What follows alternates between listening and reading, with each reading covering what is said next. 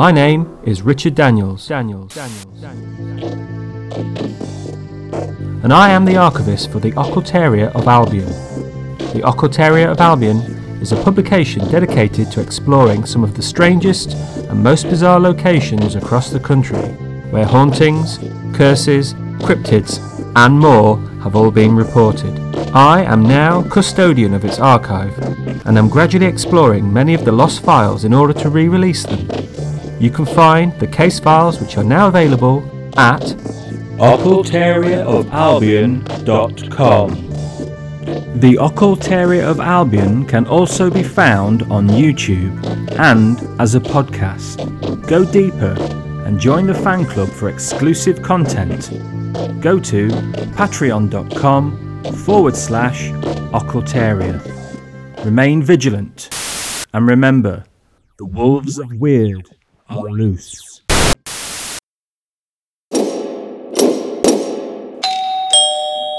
Coming! Just give me a second.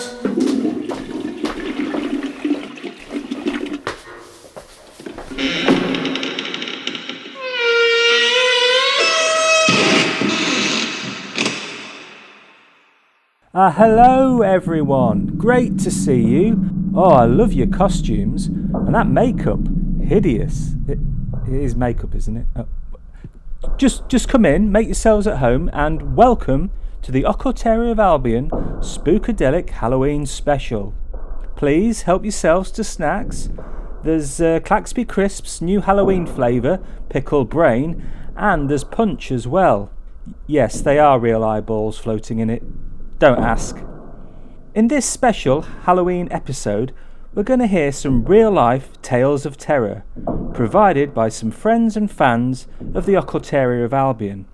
And it wouldn't be a party if we didn't push the furniture back and have a little boogie. So, a little later, we'll spin a brand new Halloween platter. Right, let's get started then. Sit back and try to relax as we hear a tale from Steve Anderson, set in one of the most terrifying places imaginable South Yorkshire. The following story is slightly autobiographical. On a blustery wet Wednesday, two long years ago, I travelled to a place called Mexborough. Seven miles southwest of Doncaster, six miles northeast of Rotherham, 10 miles southeast of Barnsley, and 1,802 miles above Hell.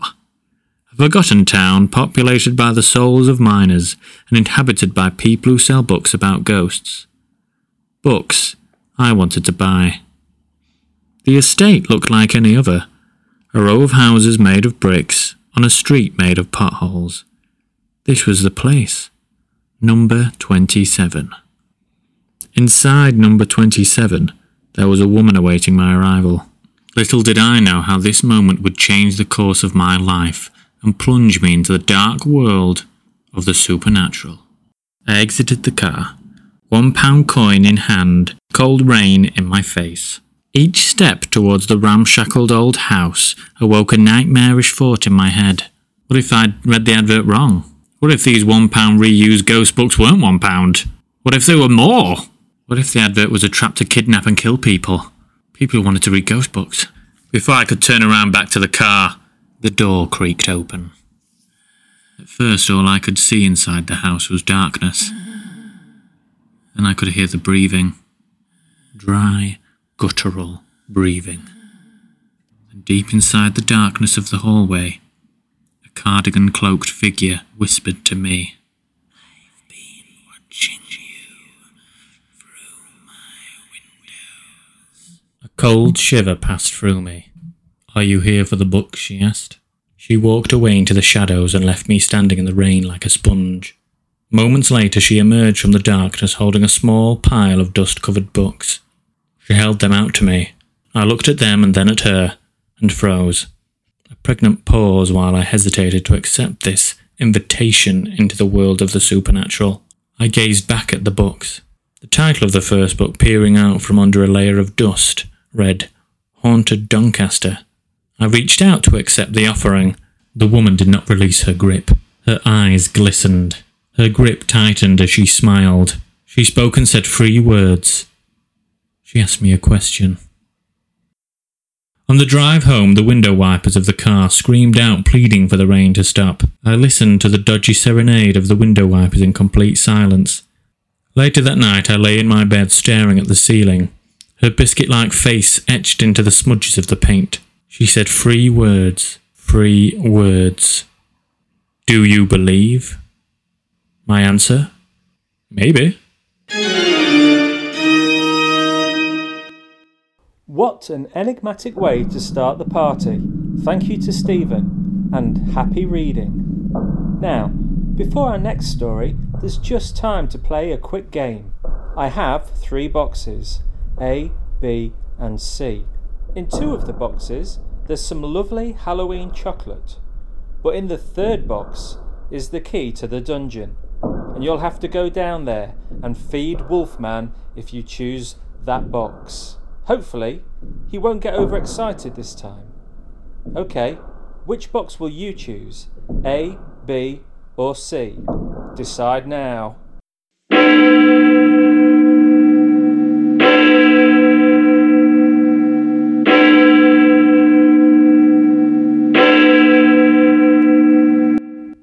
If you chose A or C, well done! Enjoy the chocolate. But if you chose B, well, you'd better get down to the dungeon. Wolfie is expecting you.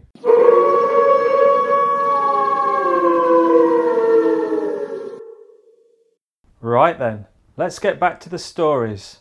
And here's quite a chilling one from Wesley Smith.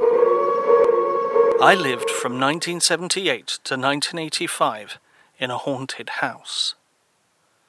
It was situated in a typical terraced street in East London, just off the busy High Street. My mum and dad always had a funny feeling about the property as soon as they saw it, but money was tight and they needed a home. The house had once belonged to an elderly lady who had disabilities, and thus the downstairs was adapted for her. My dad, being a carpenter, joiner, and general builder, would spend the next few years renovating this property and bringing it into the 1980s rather than the 1930s, where the previous resident had left it. One of the first strange encounters would actually involve me, although I have absolutely no memory of it as I was under a year old. My mother placed me in the centre of her large double bed. I was the firstborn grandchild and somewhat of a novelty, and was bought many huge stuffed bears and effigies of the BT mascot Buzby, which my mum placed all around me, so there was no chance of me rolling off the bed. Besides, she was actually standing next to the bed, putting some things away. On this particular day, I had decided to cry non stop well into the evening, by which time my dad had returned from work and was now in the bedroom as well. Both of my parents watched as an unseen force picked me up from the bed and violently flung me across the room. Both rushed to my aid. Both were shocked and frightened, as this did not happen out of the corner of their eyes, but right in front of them, as they were looking at me.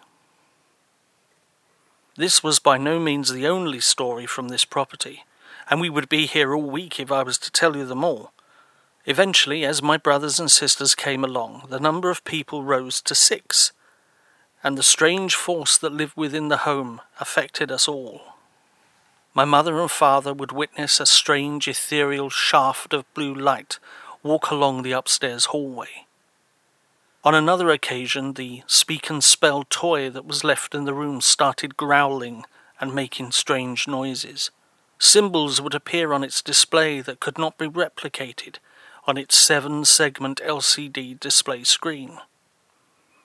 I witnessed a figure standing in the corner of the living room, and an old analog alarm clock that would not stay in my mum and dad's bedroom, but kept appearing in the upstairs hallway no matter how many times I'd put it back on their bedside table. All the while, no one else came upstairs. My eldest sister would have her possessions disappear, like party invitations and small toys. My three year old sister befriended the entity, and it told her the exact date that my mum was getting the house blessed. These facts were always hidden from us so that we did not get scared. The blessing had no effect, and we would move from the area. For a while, we kept in touch with our neighbours, who would inform us that the family that moved in stayed less than a year, and they too moved. Look, I'm gonna tell you something. You stay away from that. Place, place, place. Thank you to Wesley Smith for that most terrifying tale. Hey, doesn't he have a lovely voice? You can hear even more of it if you listen to his own podcast. It's called As Yet Unexplained. Let's hear from Wesley what it's all about. We have been keeping watch in the cemetery for since my court case ended, and we have still found the signs of their ceremonies here. crypt uh, to tell the students that what they'd seen didn't exist. We weren't allowed to leave the school, at least I wasn't. My job was to walk up and down the corridors and make sure that all students were in their rooms. A sign of the cross was cut on his chest with his own billhook. One of the most remarkable features about the case was the seriousness with which the police treated the whole witchcraft theory. Vampires have been recorded from the beginning of time. Every culture, every civilization has documented the existence of these awesome creatures of supernatural evil. Series 4 of As Yet Unexplained will premiere in November. Over the course of the series, we will examine some of the most well known and enigmatic tales of the strange, paranormal, and unexplained. If you are interested in the paranormal, then this show is for you. This podcast will explore UFO sightings, ghost stories, folklore, murder, historical mysteries, and unexplainable phenomena. Essentially, these are the stories of the strange and unexplained. This series, we will be looking at the Charles Walton witchcraft murder, the Westall incident, the Loveland Frog Man, the ghosts of Raynham Hall, and our two part episode that looks into the horrors of the Highgate Vampire. The podcast can be found on most podcast platforms. Please consider liking, subscribing, sharing, or even writing a review on whatever platform you use to listen to podcasts.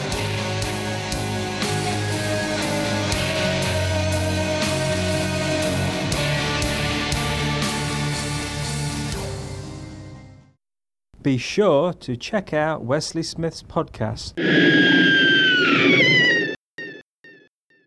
Let's go then from one podcaster to another. The Reverend Peter Laws with a particularly scary story.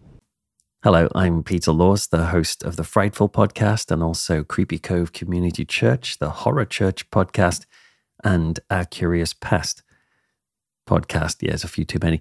Anyway, um, I've been asked to share a little bit about a spooky experience that I've had. I've had a few unusual experiences, I guess, uh, but one that comes to mind is when I was a teenager. My friends and I would go hunting for ghosts and we would hop over the fences of abandoned buildings. And when we were able to drive cars, we would go further afield. And I remember one night we kind of broke into a National Trust property somewhere called uh, Dunstanburgh Castle. I think it was National Trust. It was a very dramatic place. And we went there and tried to do a seance in the middle of this spooky old castle. It's very atmospheric. But the one that comes to mind particularly is one night when my friends and I jumped over the fence of this old kind of well, not an asylum, but a kind of sanitarium for a sanatorium for uh, ex miners in the northeast, which is where I was from, where I grew up. And so we ran into this place and we were hunting for ghosts as ever. But at one point, we moved around the corner at the back of this old spooky building. And a few of us just saw a strange figure, but it wasn't a ghostly figure. It was more like the silhouette of a bizarre kind of humanoid animal almost like a rabbit, almost like an alien. I don't know what the heck it was, but it was this very stark silhouette and it was standing on top of the building, like right on the peak of one of the roofs. And it was starting to crouch down and turning its head to look at us. It was really terrifying, to be honest. And my friends and I just spun on our heels and rushed out of there and sprinted home. And I remember that I whipped out my diary and I wrote a very kind of in depth description of what had happened. And even though my heart was pounding and I was terrified, I did start to go back. I wanted to go back to see what was there, but I didn't see anything again. But I just had this thought of this kind of tall black figure being there. Anyway, years later, I was at university and I became a Christian. That's a whole other story, but it was a surprise for me to become one of those. And I went to uh, see a church minister who suggested that I might find it helpful to pray through all of the different things I've ever done wrong. And literally, I sat with him and a woman and I just shared everything I've ever done that I've been ashamed of. It was quite an emotional couple of hours. and I shared all of these things. And afterwards, I really did feel quite a weight come off me. But the minister said, I'm really pleased that you did that. He says, because when I saw you uh, the other day, I saw this black figure standing with you. And now that you've done all of that, that figure is gone. I had a little shiver at that, of course.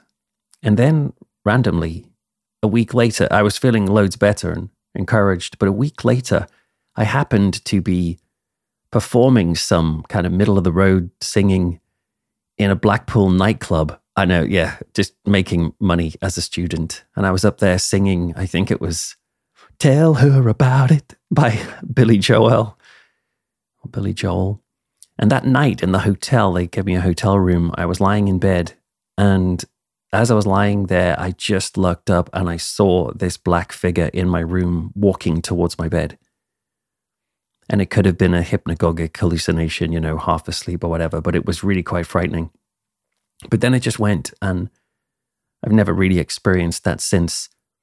I'm totally aware and open to the fact that that might have just been a dream, or we may have mistook something when I was younger, although was, it was so distinct on top of that rooftop. I don't know. It's, it's fascinated me ever since. And um, it actually became the inspiration for my second novel called Unleashed, which talks about a tall black rabbit that comes to usher people towards death. and um, I, so I got a book out of it, but also very stark images that I've never ever forgotten. Well, thanks, Peter. I think I need to use the loo again now. I won't be a minute. In the meantime, just listen to this. It's another really good podcast you should explore. See you in a mo. Introducing the Matlock Tapes. I am Professor Wilbur Matlock, and my intention is to record my thoughts and experiences to these tapes, to document them as fully as I am able, so that in the event of my death or a cover up by forces unknown, at least something of what I have learned may survive. The stories you are about to hear are improbable you may even find them ridiculous. But please believe me when I tell you that they are all true. The Matlock Tapes, a sci-fi chiller audio drama, available now to download as a podcast. Right then, now it's time for our final story of the evening, and I'm thrilled to say it's an account written by none other than Nigel Fenwick, one of the founders of the original Occultaria of Albion more than 40 years ago. Nigel kept a journal and recorded many of his own strange experiences. What you are about to hear is taken from his journal. In this entry, Nigel is with the other founder member of the Occultaria of Albion, Roland Clark. Listen then to their strange Fenland experience.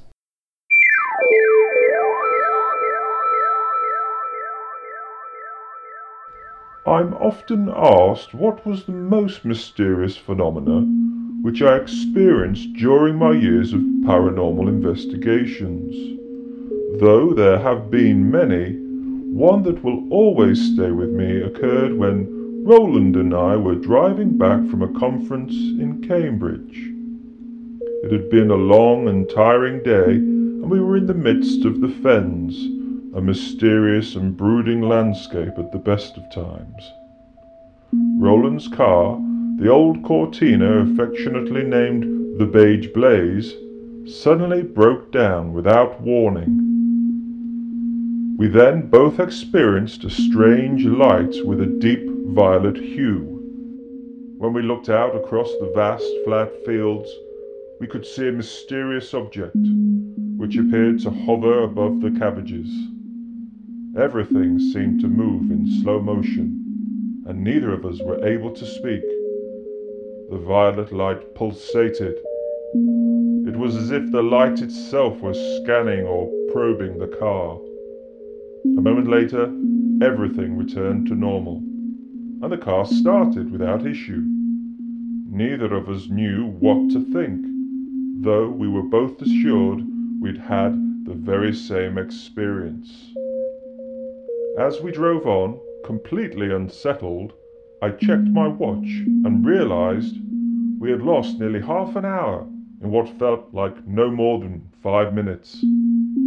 Over the next few days, we checked with all the sources available to us. There was no mention of any strange lights or objects reported over the fens on the day of our journey. After that, the starter motor on the Cortina, which had always been dodgy, never had a problem, and the car always started first time.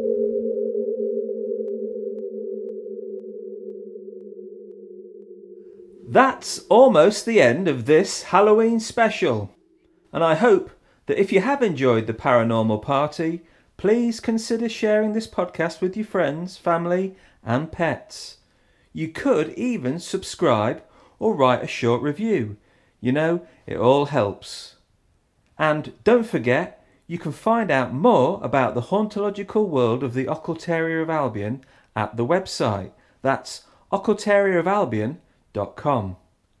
Now, as promised, we're going to spin the latest platter from our friends, the Burial Group and I hope that you will have a little boogie wherever you are. Here we go.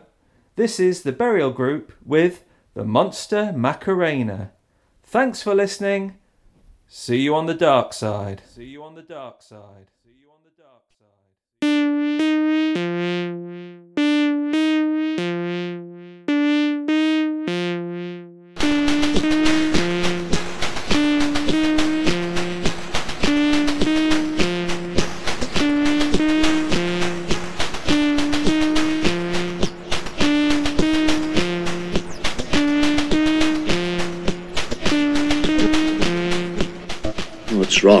wrong with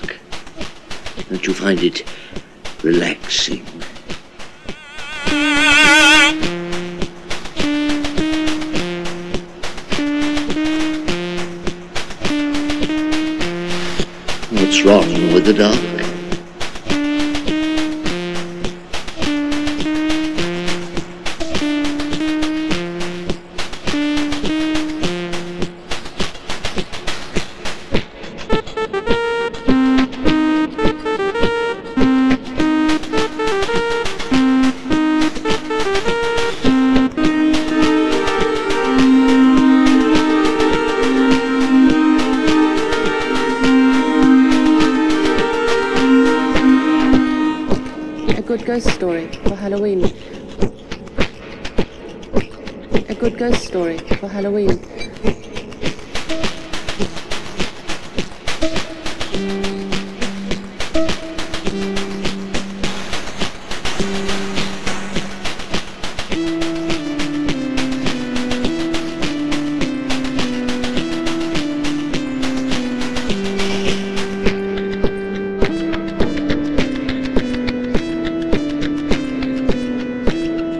We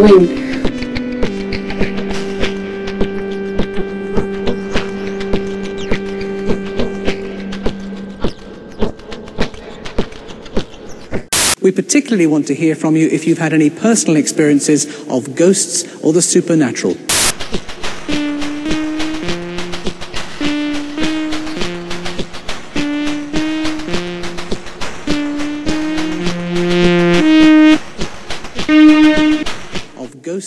Or the supernatural. Ghosts or the supernatural. Ghosts or the supernatural. Ghosts.